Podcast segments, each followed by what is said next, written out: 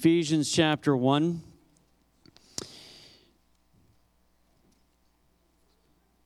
If I ask this question, I'm not going to ask you to raise your hands. I, the, the first service actually gave me feedback anyway in such a way that I knew that they were actually uh, resonate. This was resonating with them. But you don't even have to raise your hand. I think I'll be able to pick up on it pretty quick. But I'm going to ask this question: either how many of you have said this, or how many of you have had this said to you?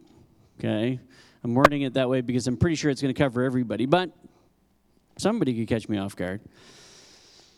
How many of you have either said or have had it said to you, How many times have I told you? Okay, see, there you go. You didn't need to answer or raise your hand. I knew that, that you're going to chuckle just like the other ones. We have heard that statement or said that statement. If you are a parent of children, I bet you have said that. If you are a child of parents, you've probably had that said. So, why do we do that? because we're bringing to uh, our kids' attention or our parents are bringing it to our attention that we need to be reminded of something. Something that we have been told or taught before that we have either forgotten or not paid attention to, or uh, it just isn't resonating in the moment with us. And um, this morning, as we work through Ephesians chapter 1, and really, as we're just kind of focusing on the first 14 verses and we're kind of working slowly through these, I'm sure that there are going to be a, a good number of us in here that are, would say to ourselves, but I've heard this before. Uh, I, I think I understand this. Um, and that's great. It's still important that we're reminded once again, maybe something that we've already been taught, something all that, that we've already heard And so I trust that as we work through this passage today, even if it is something that maybe is not brand new to us, it is still valuable to us. Let's start in a word of prayer before we get in. Our loving Heavenly Father, we thank you for the opportunity that we've had to already praise your name. We praised your name in song and maybe we were concentrating a bit more on the words of the first song because it was new to many of us. Maybe we concentrated on the words of the songs that we sang because we enjoy the songs or we it's one of our favorites or we've been already reflecting on who you are and we just want to praise you. Maybe it's out of habit. And as we look into your word, you'll bring to our mind the words that we've sung and give us a deeper appreciation for what it is that we've already sung. God, my prayer is that we would take what your Holy Spirit teaches us from your word today and it would impact the way that we live our lives, but it would also impact our praise as we move through the week. So, God, I pray that you would just do the work that you desire to do in us this morning. In Christ's name, amen. As we have begun working through the book of Ephesians, as we've begun to kind of just slowly work through the first chapter of Ephesians, we have already been taught these things. Uh, W.A. Criswell kind of lists it this way in his Believer's Bible study. He says, In Christ I am, and then he lists from the verses. I'm going to list the first few that we've talked about. One of the words we didn't actually talk about, but it's in there, and if you think about it, it, it, it is. It, it is taught there, though we didn't actually word it last week, but he reminds us of, In Christ I am blessed, in verse 3. In him I am chosen, verse 4. In him I am predestined, verse 5. In him I am adopted, also in verse 5. In him I am accepted. Criswell gets that from the statement to the praise of his glorious grace that he lavished on us. We're accepted. And that's part of being adopted into his family. We've already talked about those. We may have actually already known those. We may have a better appreciation of the truth of Scripture that was taught to us in this passage. My hope is that we'll have a better appreciation and understanding of the next three that we're going to talk about from verses 7 through 10. We're going to be talking about the fact that in Christ I am redeemed, I am forgiven, and I am enlightened. And so we're going to work through verses 7 through 10, Lord willing, this morning. But I want us to just take a step back and reread the first 14 verses because within these verses are the spiritual blessings uh, in the heavenly places in Christ that we are talking about, that we are working through, that we are being reminded of, that should bring us to a place like Paul where we just sing out cry out, Blessed is the God and Father of our Lord Jesus Christ. Praise to God Almighty. Paul says this in verse 1 Paul, an apostle of Christ Jesus by God's will, to the faithful saints in Christ Jesus at Ephesus, grace to you and peace from God our Father and the Lord Jesus Christ. Blessed is the God and Father of our Lord Jesus Christ, who has blessed us with every spiritual blessing in the heavens in Christ. For he chose us in him before the foundation of the world to be holy and blameless in love before him. He predestined us to be adopted as sons through Christ Jesus for himself, according to the good pleasure of his will, to the praise of his glorious grace that he lavished on us in the beloved one. In him we have redemption through his blood, the forgiveness of our trespasses, according to the riches of his grace, that he richly poured out on us with all wisdom and understanding. He made known to us the mystery of his will according to his good pleasure that he purposed in Christ, as a plan for the right time to bring everything together in Christ, both things in heaven and things on earth in him.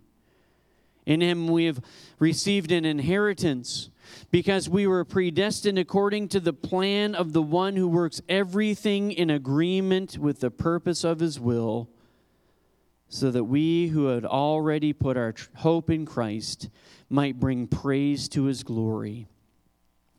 In him you are also sealed with the promised Holy Spirit. When you heard the word of truth, the gospel of your salvation, and when you believed, the Holy Spirit is the down payment of our inheritance until the redemption of the possession to the praise of his glory. These are the verses. This is not all of chapter one. We're going to get into the other um, parts of chapter one as we continue on. But we're really focusing on this section because this is kind of a section that goes all together. And we've already talked about the blessings that we've received from God, every spiritual blessing. And we're kind of working down through these spiritual blessings that Paul is recording for us here. He's talking to these believers. And he's reminding them in this particular passage, verses 7 through 10, first of all, that they are redeemed. So we're going to talk about the fact that we are redeemed as believers in the Lord Jesus Christ. This is a letter written to Christians. And so, as Christians, as people who have heard the word of truth, the gospel of our salvation, and when we believed, we have been redeemed. Many of us already know what redemption is, or we've, we've had it taught to us. Many times we talk about it when we celebrate the Lord's Supper. It may become old hat to us, but I trust that it's not. In the New Testament, there are really three Greek words that go with the, the teaching of redemption. And I want us to kind of work through that as we understand that as believers in Jesus Christ, we are redeemed. As I was studying this out, I could not help but think about a slave market because it is completely tied to this teaching of redemption. For the Ephesian believers, they would have known what a slave market was. They would have known what a slave auction was. When they heard the word redemption, likely they were at least thinking of this concept to some extent. Because in the Roman world, but also in the Greek world, but even to the Jews that may have been living in Ephesus, to the Jewish believers that would have heard this letter written or read to them, they would have known exactly what slavery was. They would have known what a slave market was. For us, it seems foreign, maybe. We've had, we've had to do a little bit of research on it, or we've heard it in, in, a, in a history class, or maybe in a little bit of the conversation that's being had in the 21st century, the idea of uh, child slavery or sex slavery, that it, it's beginning to kind of sink in a little bit. But the believers in the first century would have known exactly what a slave market was, what exactly a slave auction was. And so when they heard about being redeemed, they likely were thinking about this, at least to some extent. In the Greek, one of the words that's used for redeem is the word agorazo. That's how I'm going to pronounce it. I could be totally wrong on my pronunciation.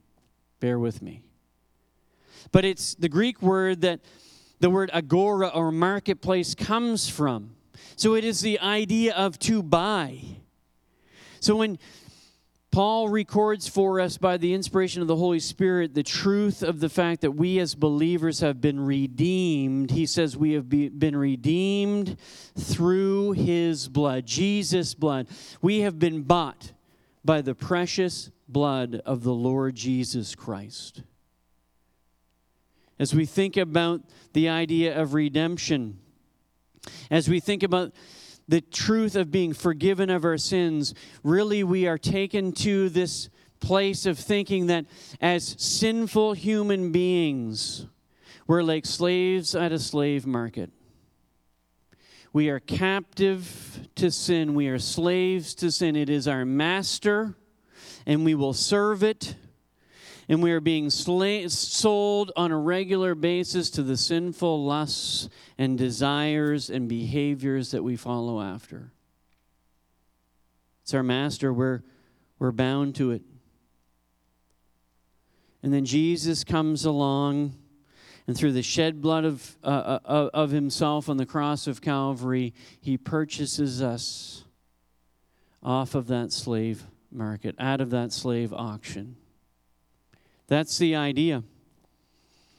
That's the idea, but it starts with the precious blood of the Lord Jesus Christ that he shed as the purchase price for our salvation. This is mentioned or taught by Paul again in, in Colossians 1. I want to read these verses to you because Colossians is really a sister book to Ephesians. And if you have an opportunity, I really would encourage you that as we're working through the book of Ephesians, read through the book of Colossians. You'll be amazed at how much Paul teaches the same things in each of the books, but he comes at it from a little different perspective. And it gives us such a robust understanding. He says this in Colossians 1, verses 13 and 14. He says, He has rescued us from the domain of darkness and transferred us into the kingdom of his son of the son he loves in him christ we have redemption the forgiveness of sins here paul elaborates or comes from the perspective that when he rescues us, he ransoms us. That's part of the redemption process. He's paid the price that was needed to free us. We'll talk about that in just a minute. But we're brought from the domain of darkness. Scripture describes us as sinful people as being blind, being in, in darkness. We live out sinful desires, we have sinful thoughts, we have corrupt attitudes, we just continue to follow after that. We're just groping in the dark as sinful people. And yet Jesus purchases us with his blood. First Peter chapter 1, Peter says this in verses 18 through 21. He says, For you know that you were redeemed from your empty way of life inherited by your ancestors so there, Peter gives us a, even a broader, more robust picture. Not only were we redeemed or re, uh, purchased from our sinfulness or ransomed from our from the domain of darkness, but we have been redeemed from our empty way of life. Living after things that cannot satisfy.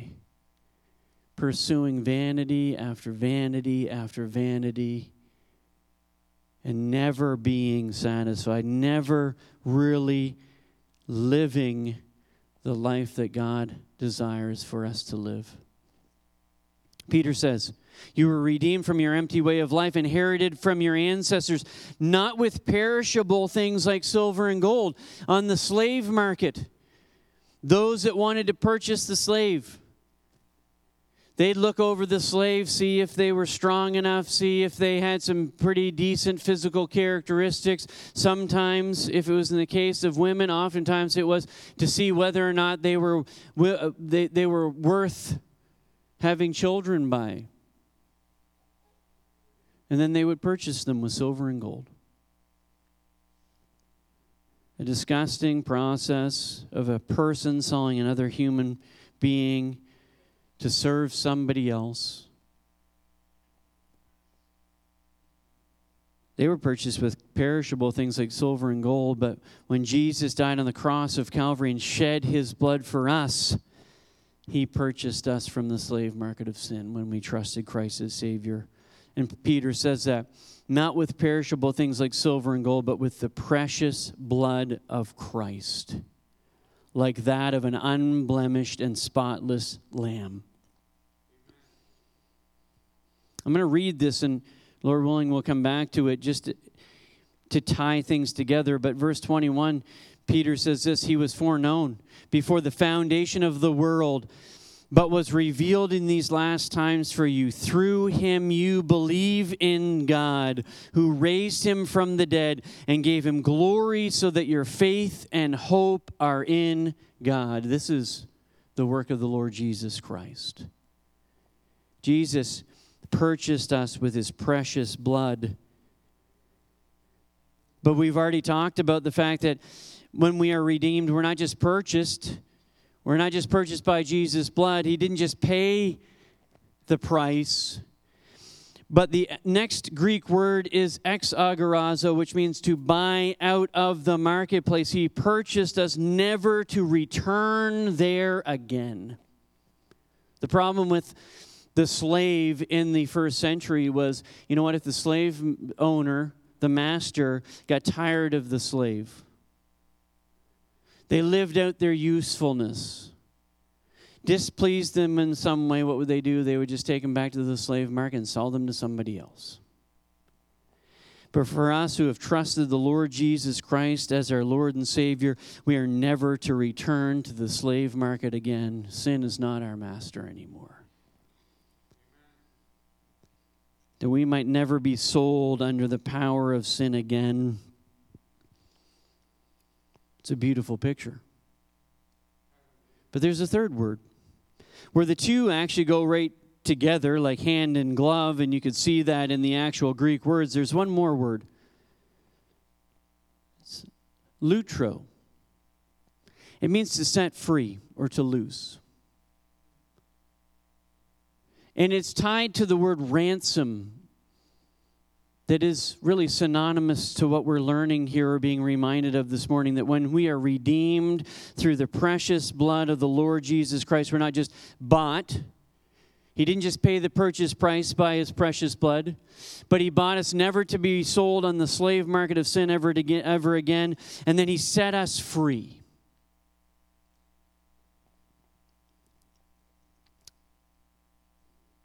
Jesus actually says, If the Son sets you free, you are free indeed.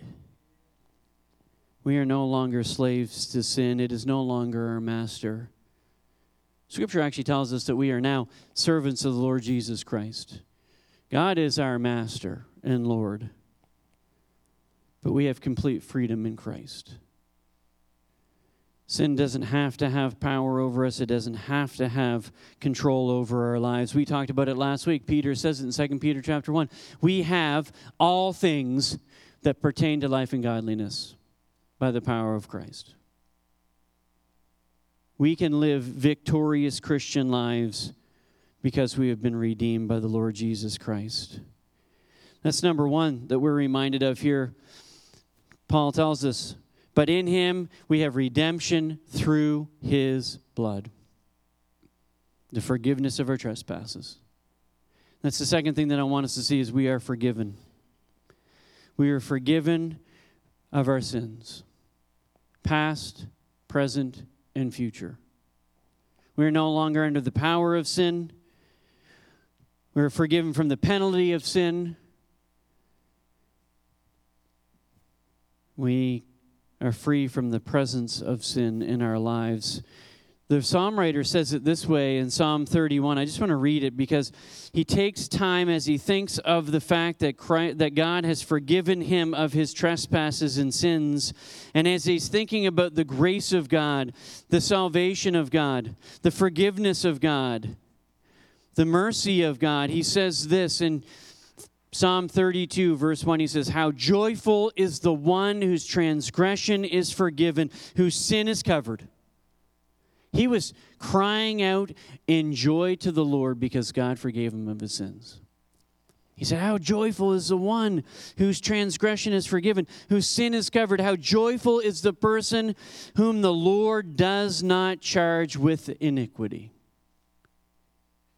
Because we have put our faith and trust in Jesus Christ, we have been redeemed from our sin by the precious blood of the Lord Jesus Christ. God does not charge us with our sins any longer, He does not hold that against us any longer.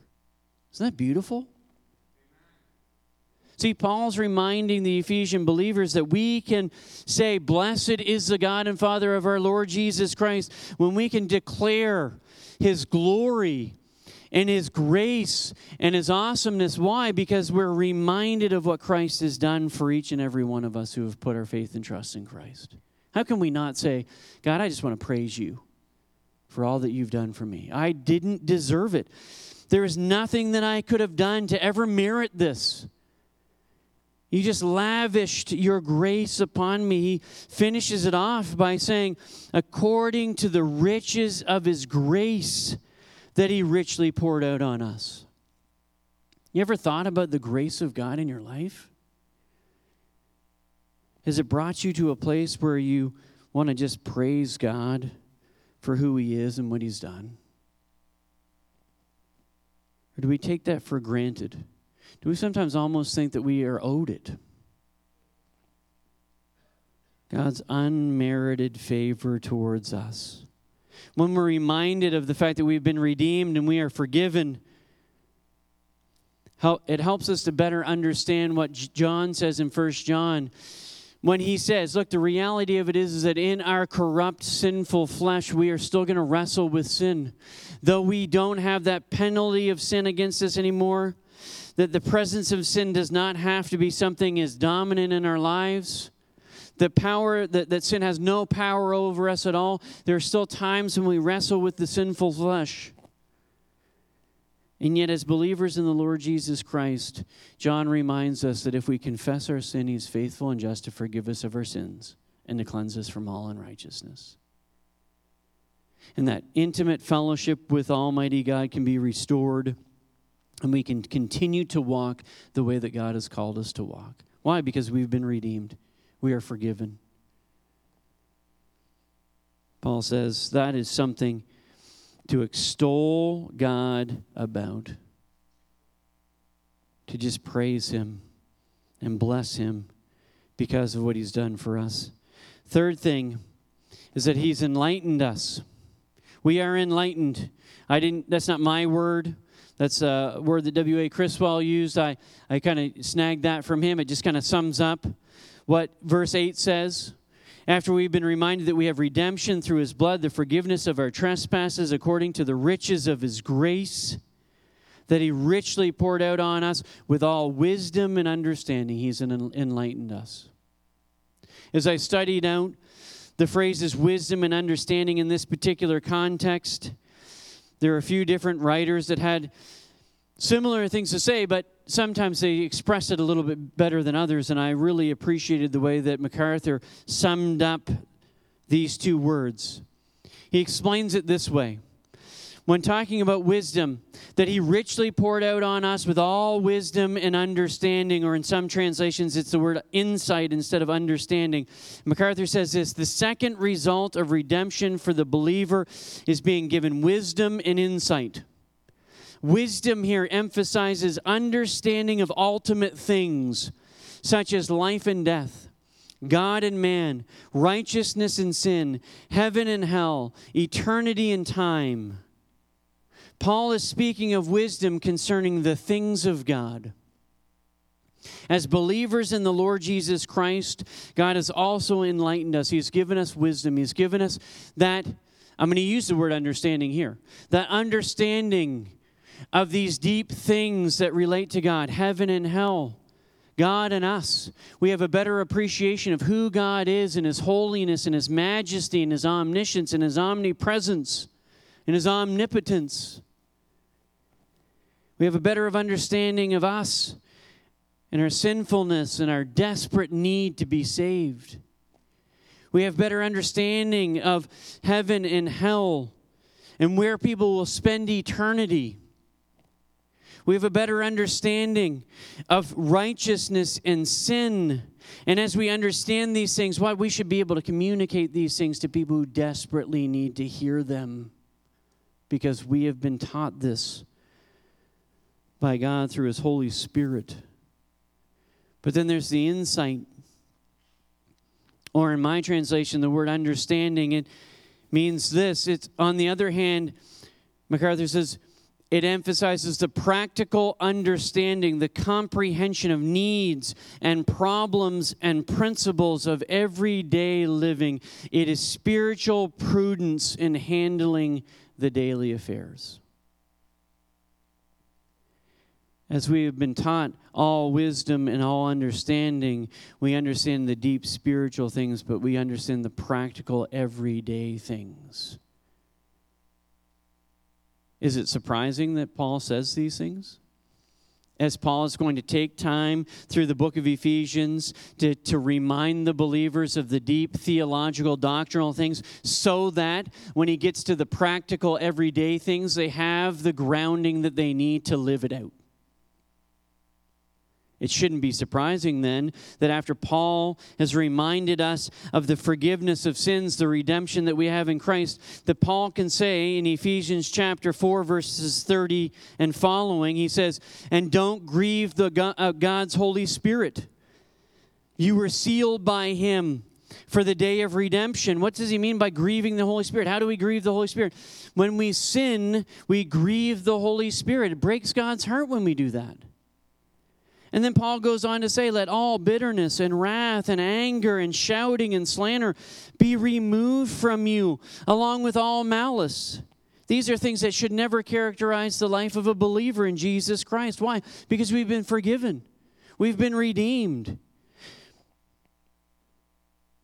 He goes on and he says, and be kind and compassionate to one another, forgiving one another, just as God also forgave you in Christ. If I really understand the grace of God, if I really understand the gospel of Jesus Christ, if I really understand redemption and the forgiveness of sins, you know what? Then my life's not going to be characterized by bitterness or slander or anger or malice. I'm going, I'm going to live being kind to one another and compassionate and willing to forgive. I hope for you this is resonating like it's resonating with me. Because you know what? I fail miserably when it comes to kindness and compassion. There are times when I am reluctant to forgive those who I think have offended me. And yet, as a believer in the Lord Jesus Christ, I should not be reluctant to convey grace to other people when I understand the grace that I have received from the Lord Jesus Christ. I shouldn't be reluctant to forgive those who have sinned against me. Why? Because I fully grasp and understand the forgiveness that I've received from the Lord Jesus Christ. I think about what Peter said to Jesus in the Gospels, where he says, How many times do I forgive someone who's offended me? Jesus, seven times? What's Jesus' response? No, 70 times seven. And we know, because we've heard it before, Jesus is not throwing out an arbitrary number so that when we get to that point, we can say, Done, don't need to forgive anymore. Got to that, 400 and whatever. I'm not even doing the math. Don't care. I'm not a mental math guy. But that's not the point. I, I'm not chalking up, counting how many times I've forgiven somebody. Ouch. At the end. No, Jesus is reminding us, he's challenging his disciples. You know what? We are to forgive and forgive and forgive because we understand the forgiveness that we've experienced. I think of the practical outworkings of what we know as believers in the Lord Jesus Christ. My brother and I were talking about how Christians sometimes face death. And sometimes Christians, we will do everything that we can to keep living on this earth. And we get discouraged when the healing doesn't come and the medications don't work and we wrestle with that when we see loved ones going through these things. And yet, if we looked at the way that Paul approached these things as he really understood with the insight and the understanding that God had given to him, Paul said, Look, for me to live is Christ. As long as I'm on this earth, it gives me an opportunity to share the love of Jesus Christ with everybody I can. For me to live is Christ. But what does he say? He says, But you know what? To die is gain. That's having the, the, the, deep spiritual things that we understand impact the everyday practical living. It's easy for me to say, I'm, I'm not in there. You could say, Look, Dave, you, you seem relatively healthy. You're not on death's bed. Except that I don't know how much time I have, any more than you know how much time you have. And so, do we understand or have an appreciation of the wisdom and understanding that God has given to us so that we live out practically what we know from the Word of God? Christian, maybe you've been reminded of something today. And that's okay because it's important to be reminded of the truths of Scripture because they impact how we live our lives. We just don't have the time to get more in depth in the last part, but I want to re- read these last few verses. It says, In He made known to us the mystery of His will. If I had time, I could flesh this out a little bit more, but I don't. But for the Jewish community, when they understood what redemption was all about, it would have taken them back to the goats on the Day of Atonement and the one being sacrificed and the blood sprinkled in the most holy place and in the court of meeting. And then the second one having Aaron's hands laid on it and the sins of the people being laid on that goat to be taken out into the wilderness. But you know, that was a one time temporary sacrifice that was done year in and year out. It was not the ultimate sacrifice, it was a shadow of what was to come in the Lord Jesus Christ. And Paul is saying, you know what? That mystery of God's will, that's been made known to us. We know now. The Lord Jesus Christ came according to his good pleasure, that he purposed in Christ the plan for the right time, that every everything that should be brought, excuse me, that everything together in Christ, both things in heaven and things on earth. Do we have a better love and appreciation and gratitude and praise for Almighty God? I trust, Christian, that it makes us want to praise God all the more and I want to read the lyrics to this hymn by John Wesley. Because as you think about what Christ has done for us, if, if, if nothing else, it should cause us to praise God more. It should really translate into our everyday Christian lives. But even if all it does is cause us to praise God more, this is the praise from the lips of Wesley. He says this Oh, for a thousand tongues to sing my great Redeemer's praise and the glories of my God and King, the triumphs of his grace. He breaks the power of canceled sin. He sets the prisoner free. His blood can make the foulest clean. His blood avails for me. He speaks, and listening to his voice, new life the dead receive. The mournful, broken hearts rejoice. The humble, poor believe. To God all glory, praise, and love be now and ever given by saints below and saints above, the church in earth and heaven. We want to praise God with every fiber of our being because we have been redeemed, we've been forgiven, we've been enlightened. I trust that we will, that we want to. If you're here this morning and you don't know Christ as your Lord and Savior, we've just got done talking about the extent to which the Lord Jesus went for your salvation, to redeem you, to ransom you, to purchase you from the slave market of sin that you're on right now. A slave to sin, doing what it wants in your life, but you can have freedom in Christ. You can have forgiveness of your sins.